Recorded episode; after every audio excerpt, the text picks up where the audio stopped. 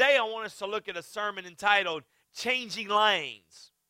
And uh, man, changing lanes is an interesting thing. Matter of fact, so many wrecks occur when you are changing lanes. Does anybody know why wrecks occur when you're changing lanes? Because there's a thing called what? The blind spot. And you know, the thing about it is that you're very aware of where you are. Matter of fact, you may have even looked in your mirror and you may have checked to see that there was nothing in your mirror, but yet, how many of you has ever started to make the lane shift and all of a sudden here's somebody blessing you out on their horn and you have to what? Overreact and you jerk your car back in your lane to keep from hitting them. Side swapping them. Swiping them. And so as we begin to think about this, uh, the mirrors today on vehicles have become very complex. Matter to, to what? Try to identify the blind spot. It's amazing how something can be so close and you not see it. So close and you not see it. When you begin to, this journey of change, and, and today, as you begin to, to shift into a different lane, to move into a different direction, understand that the devil will probably not be out there on your highway to happiness with a big sign saying, Here I am, here I am, waving the sign saying, Hey, make sure you don't hit me. Because that's not how he works. Matter of fact, the Bible says in Genesis 2, it talks about that he was subtle. Was a very he was in he was in stealth mode many times. You do not see him.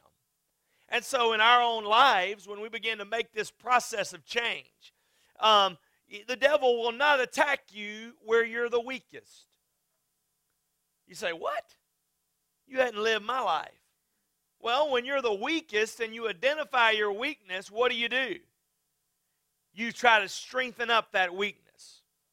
And you have people holding you accountable in that area of weakness. You put things into place to keep you and guard you and protect you from that weakness. And you have accountability partners in those areas of weakness. Many times, when you begin to change lanes, the devil will attack us in the area that we're the strongest because it's the area that is least guarded because it's our strength. There's one thing I've learned after pastoring for almost 16 years, and it's this. Brother Bob, I got a lot to learn. I don't have many as years as you, but here's one thing I learned. Those who you don't think, those who you think won't will, and those who you think will won't.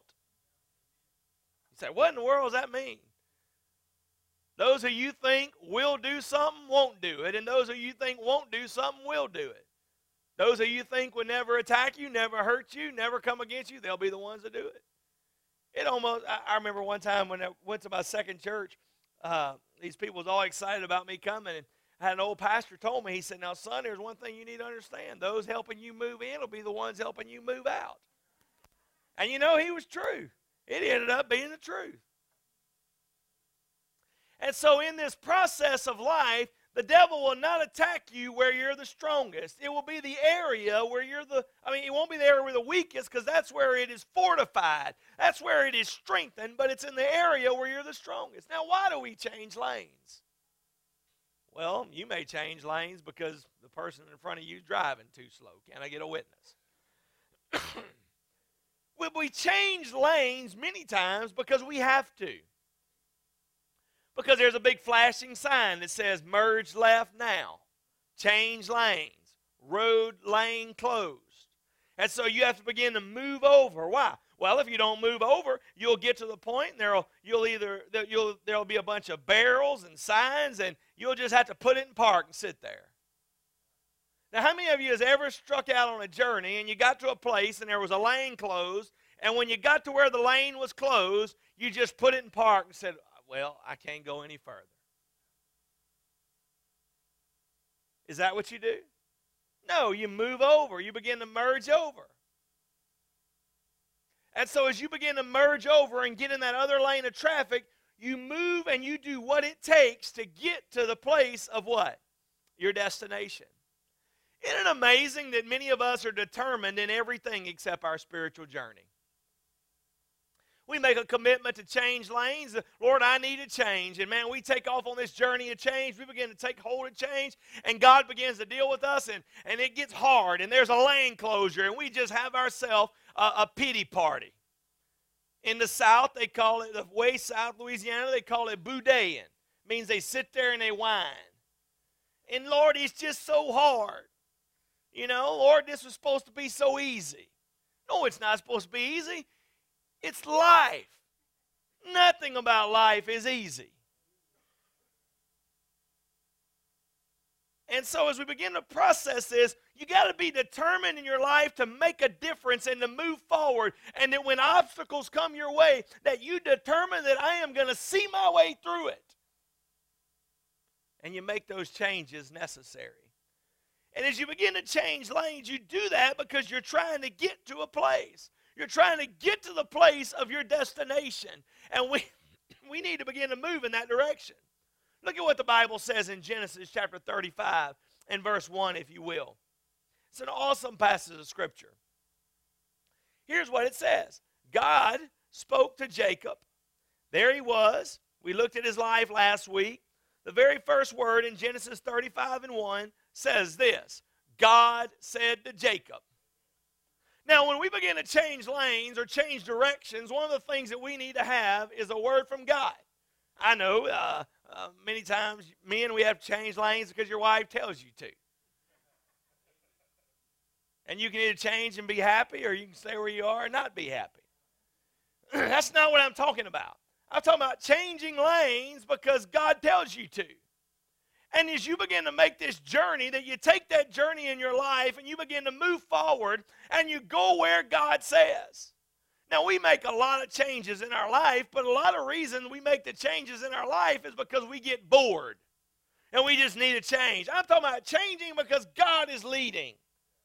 I'm not talking about changing because you're bored, but going in the direction where God's taking you. And many of you will not be able to get to where God has destined you to be unless you change lanes.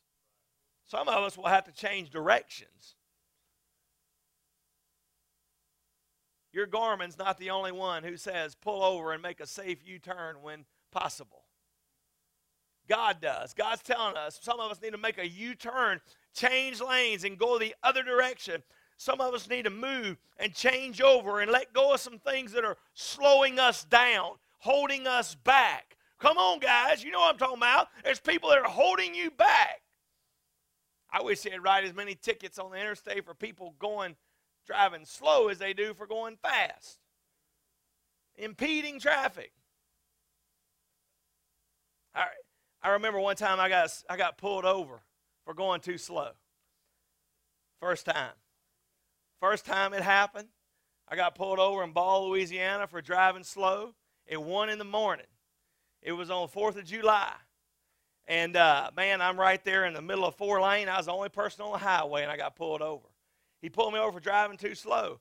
I said, uh, "Sir, you know I'm kind of flabbergasted. Number one, and uh, this is a first time experience for me." And uh, he, I said, "Well, why'd you pull me over?" And uh, it was really because I was driving a Mustang convertible. But anyway, he pulled me over because I was driving too slow.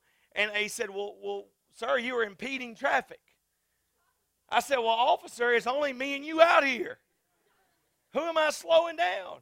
He said, Well, you need to drive a speed limit. There's a sign right there that says slower traffic. Use this lane. I said, Well, I was in that lane. I didn't see that sign, but fortunately I was in that lane. And so, man, we're having this conversation. And uh, finally I said, Okay, just go ahead. Would you give me that ticket? He said, Do what? I said, I need that ticket because people in my church would never believe I got a ticket for going too slow. There's things that will impede you, will slow you down. And so we need to move over and get around them. Go around the traffic. Go around the obstacles so that we can get to our destination. Don't put your spiritual journey in park because you've run into some hard times, you've run into some roadblocks, you've run into some adversity. For all those who desire to live godly in Christ Jesus shall suffer persecution is what the Bible says. So God said to Jacob, man, here's what he says Jacob, get up. That's not hard to discern. You don't even need to look that up in the Hebrew. Get up means get up. Get up and go. Get up and go. Go where? Go to Bethel.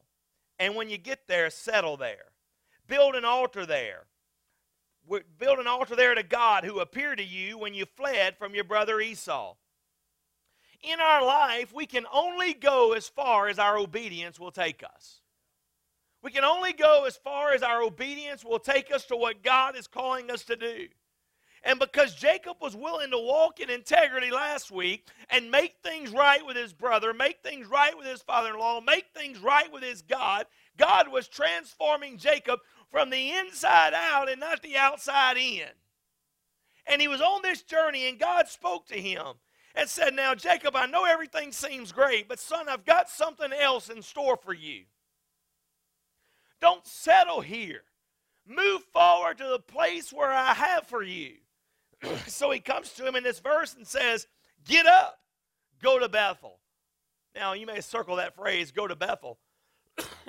going to Bethel meant going to the place where he had met God, where he had had his spiritual experience, where God had invaded his life.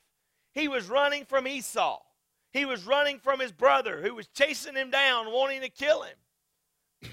now, Jacob had been places in his life because people had told him to go there. Matter of fact, his mother and father, we looked a couple of weeks ago, said, Hey, man, you need to go stay with your uncle a while. Things are a little heated around here.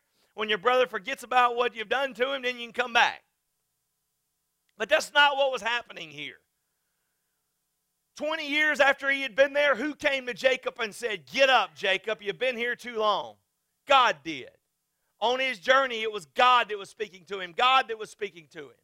And so, on this passage of scripture, what was interesting is that God came to him and said, Jacob, I want you to go now to the place where we met. I want you to go to the place where you had your Holy Spirit encounter with me, where you caught the vision.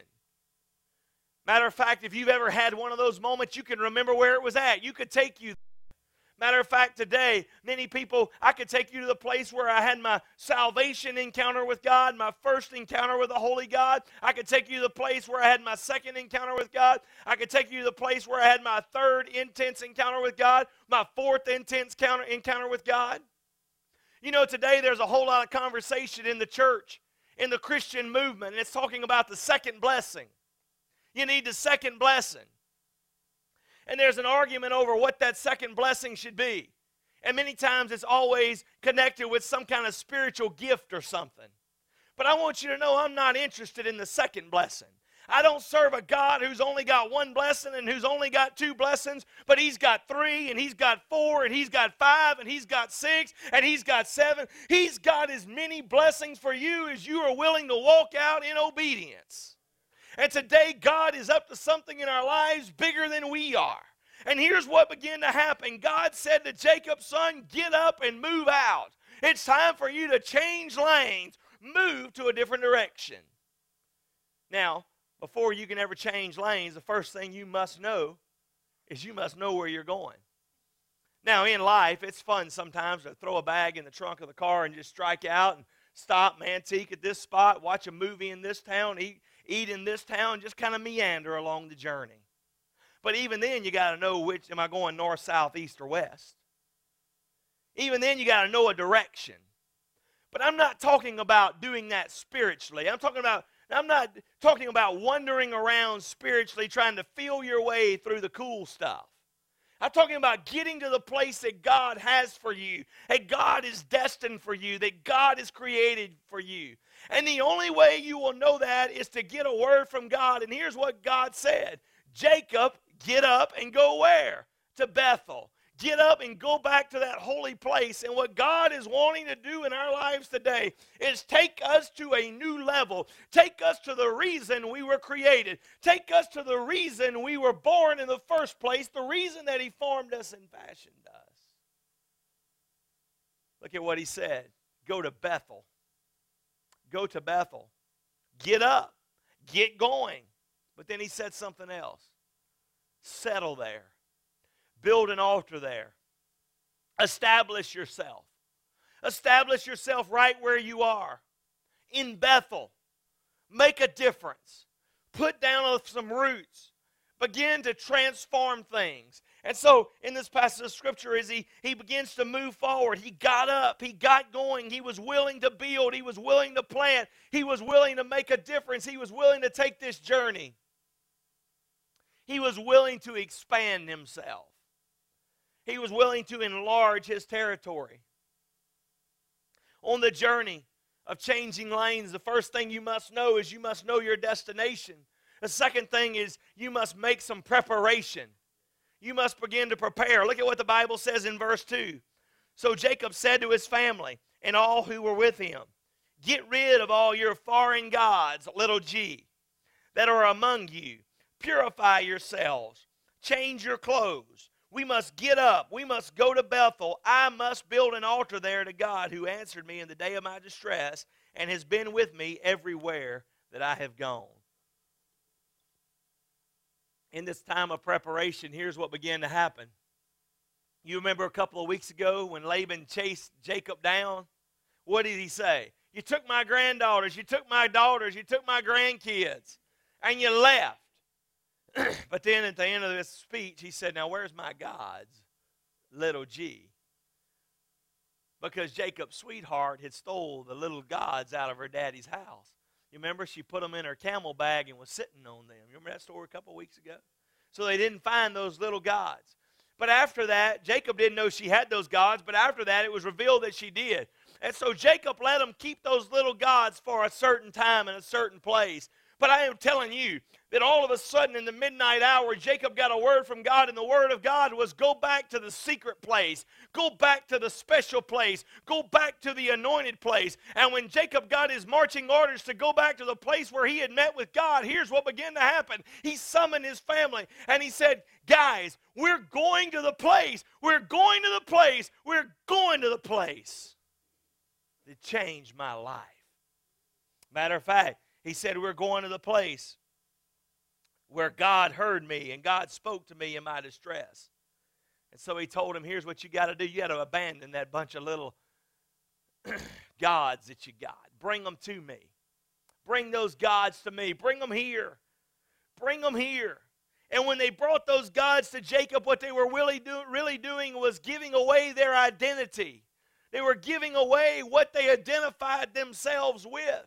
But Jacob was at a place and he's saying, Look, what you need today is not the little bitty God that you can put in your camel bag, but you need the God who created the universe, the God who holds the, the moon and the stars in his hand and the sun in the palm of his hand and holds all things together. And by him, all things exist. That's the God that we're going to serve. That's the God that we're following. That's the God that we're obeying. And they strike out on this journey, and he says, you need to give me those gods. You need to give me those things that are holding us back. And then you need to cleanse yourself. You need to adorn yourself. You need to put yourself together because we're going to the holy place.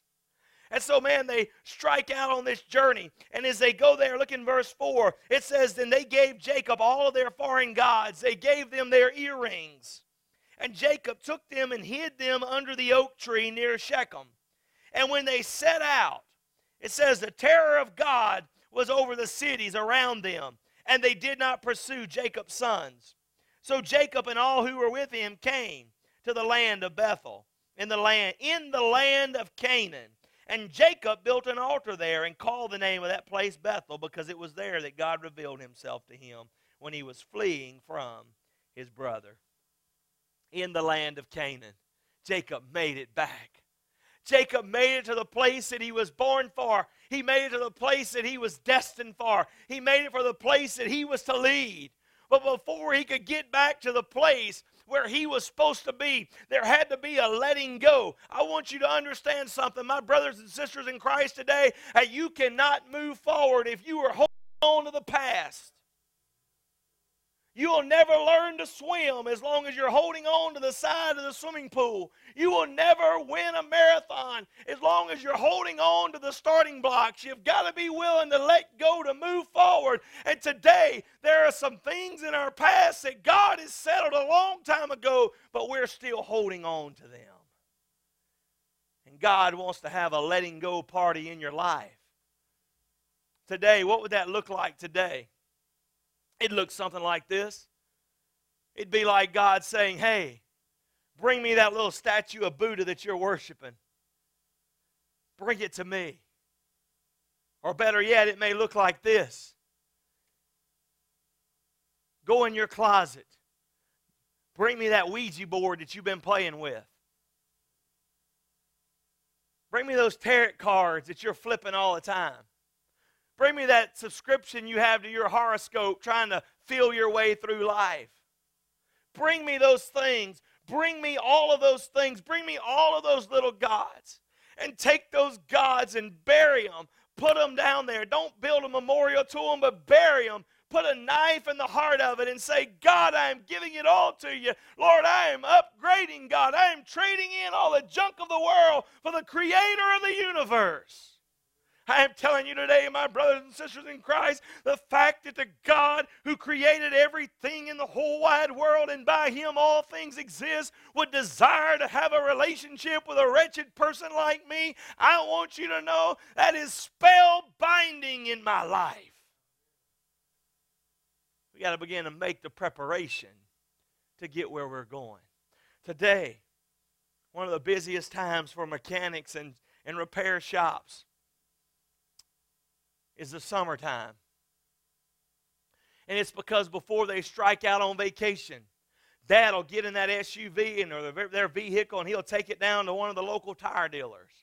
And he'll say, I need to put two new tires on this car. I need to put four new tires on this car. When he finishes there, he'll take it to the shop and he'll put it on a rack, not because something's broken. And he'll tell that mechanic, he'll say, Look, why don't you go ahead and, and inspect my hoses, inspect my belts, check my fluids, run a test on it, make sure that everything is good. Why would he do that?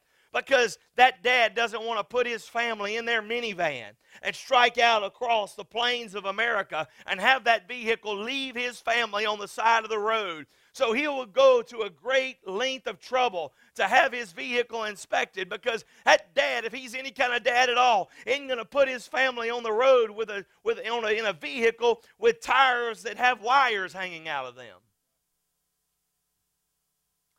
He's not going to put his family on the road if the mechanic calls him and says, hey, man, that belt on that main drive belt on your car is filled with cracks. Do you want to change it? Well, sure, I want to change it. I've got precious cargo in that van. There's no way I can leave them on the side of the road. And that dad will make every effort to prepare a man made vehicle to take his children to Disneyland. And here's what I want to know today is what in the world would happen if us men of God would begin to rise up like Jacob look our family in the eye and say, It's time that we have a going back to Bethel moment. It's time that we have that time in our life where we give up all those things that are holding us back. It's time that we check up our spiritual tires. It's time that we do an inspection on our spiritual belt and figure out what in the world is holding us back. God came to Jacob. Jacob gathered his family together and said, I'm going to build an altar. Jacob didn't delegate it. I want you to know today, men, it's time that you rise up and be the man that God's called you to be. It's time you can't delegate the spiritual journey of your family. You can't delegate the spiritual nurturing of your children and your spouse. It's your job. You need to man up and say, God, I am willing to do it. And wives, you need to hold your men accountable to that. Now, that's not by every day getting your big old thick Bible book that's filled with study notes that you could kill a burglar with and point it in your husband's face and saying, You better start living this book out. But if he's not willing to do it, it's that you adorn yourself every day, like it says in the book of Peter, and you begin to pray and you begin to intercede and you begin to pray for God not to shake a Bible in his face, but put the holy finger of God on his heart.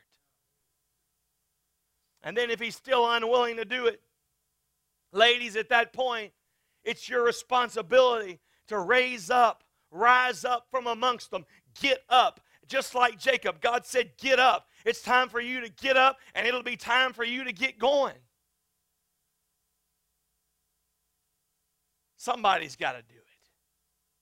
Somebody's got to do it. And then, many cases today in the world we live in, the dad's not willing, the mom's not willing. I want you to know at that point, children, it's your responsibility. If your dad's not willing to be the spiritual leader, your mom's not willing to be the spiritual leader, you rise up, you rebel against the status quo just because they're not grabbing and, and embracing the treasures and the things that God have in store for them. It doesn't mean you don't have to.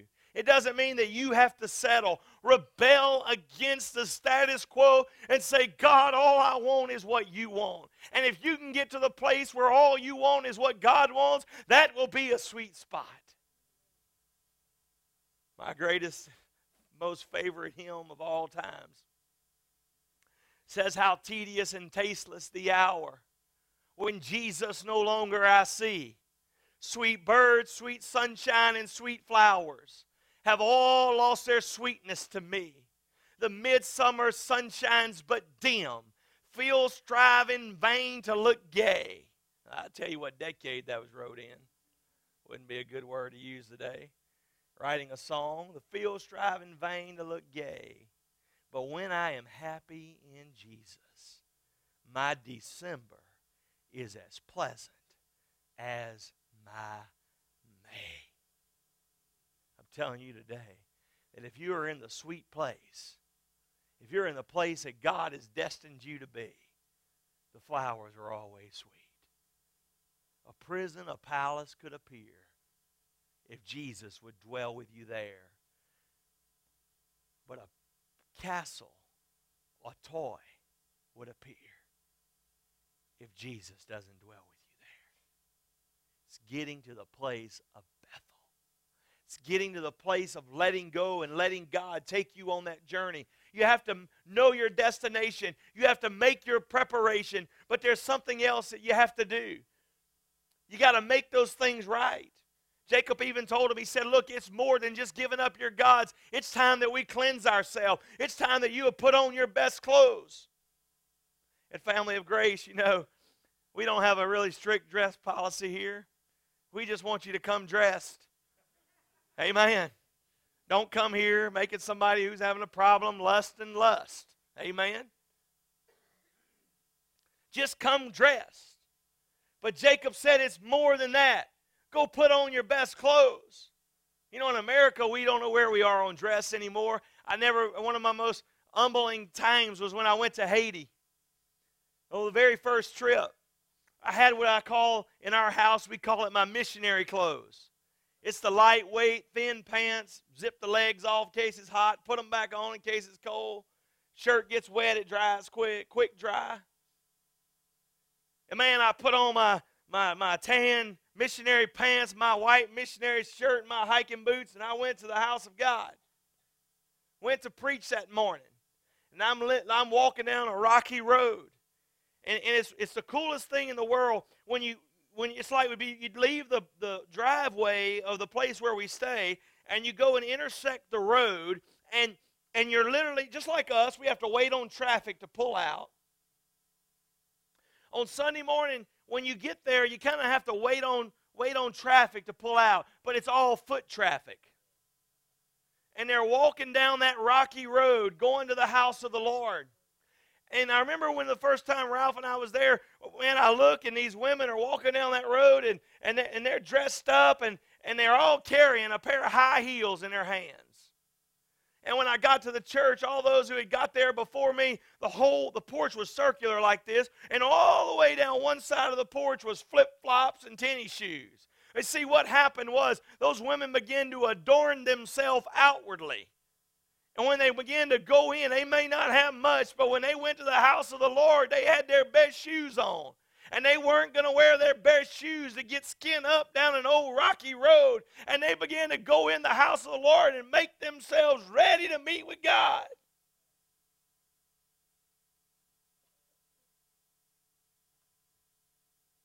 I believe more than making ourselves ready outwardly, we need to begin to make ourselves ready inwardly. Make that preparation for what God has destined you for. God said, I know the plans that I have for you to give you a hope and a future. Don't settle. Don't settle for fantasy land when you can live in God's land.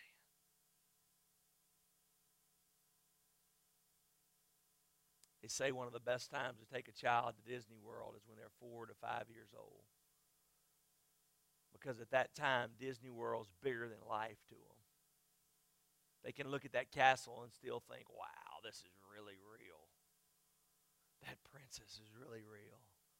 Tinkerbell really is flying through the air, even though he's, she's zipping on a card. He's bigger than life to them. Real. It's time for us, some of us, to leave the fantasy land and get to the place that's better than that a place that God's created you to be.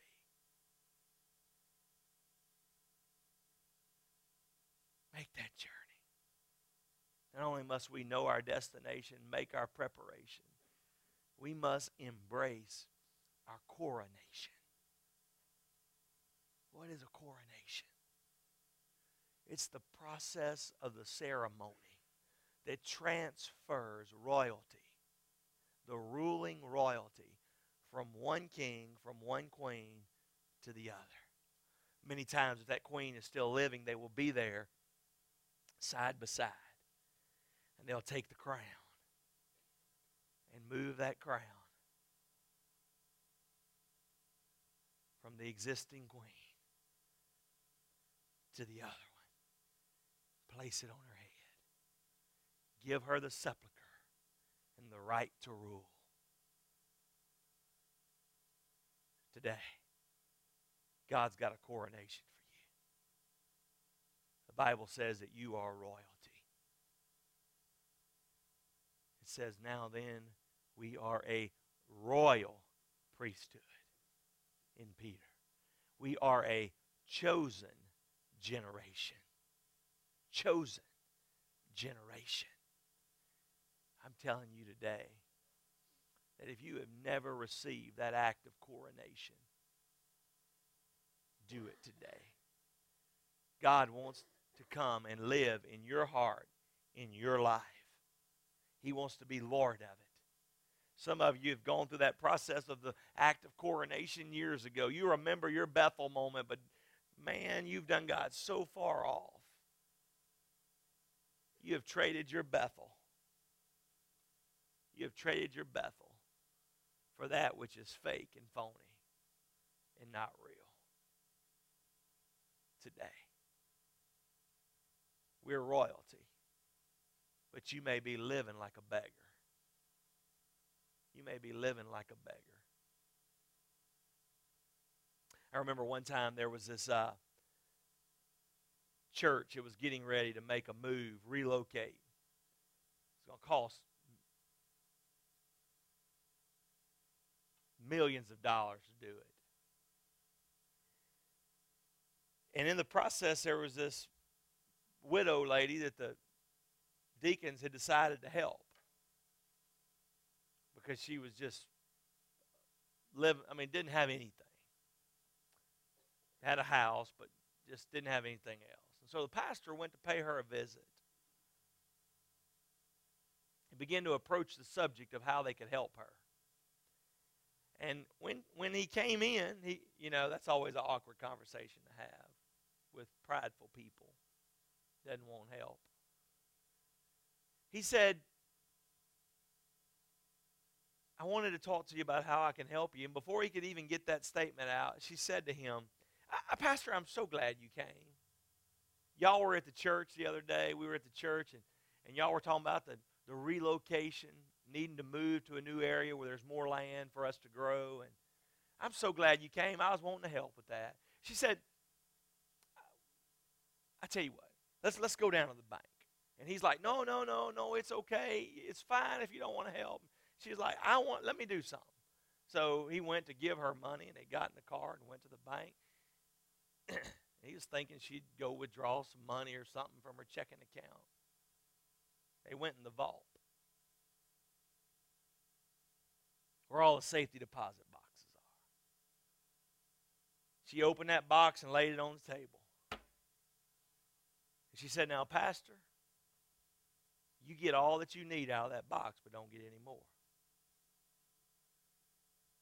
And they opened the lid on that box, and it was full of trust and bonds stocks and how much money that lady had. Living like a beggar. The pastor went to help her, but she had enough to help him.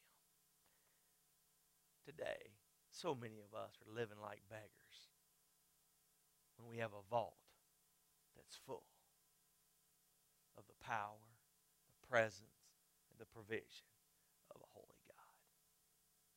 You, my brothers and sisters, you can be royalty. You can be a child of God. Why wouldn't you be? Why wouldn't you be? Why would you settle for a God who is equivalent to a trinket when you can have the God who holds everything in the palm of his hands?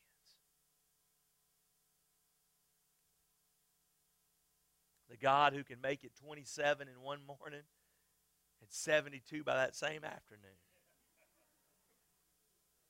And we have a hard enough try, time keeping you warm and cool in here. We, we can't even run the thermostats. But he runs the heavens. And today, his arms are stretched out. One of my favorite songs I used to love to sing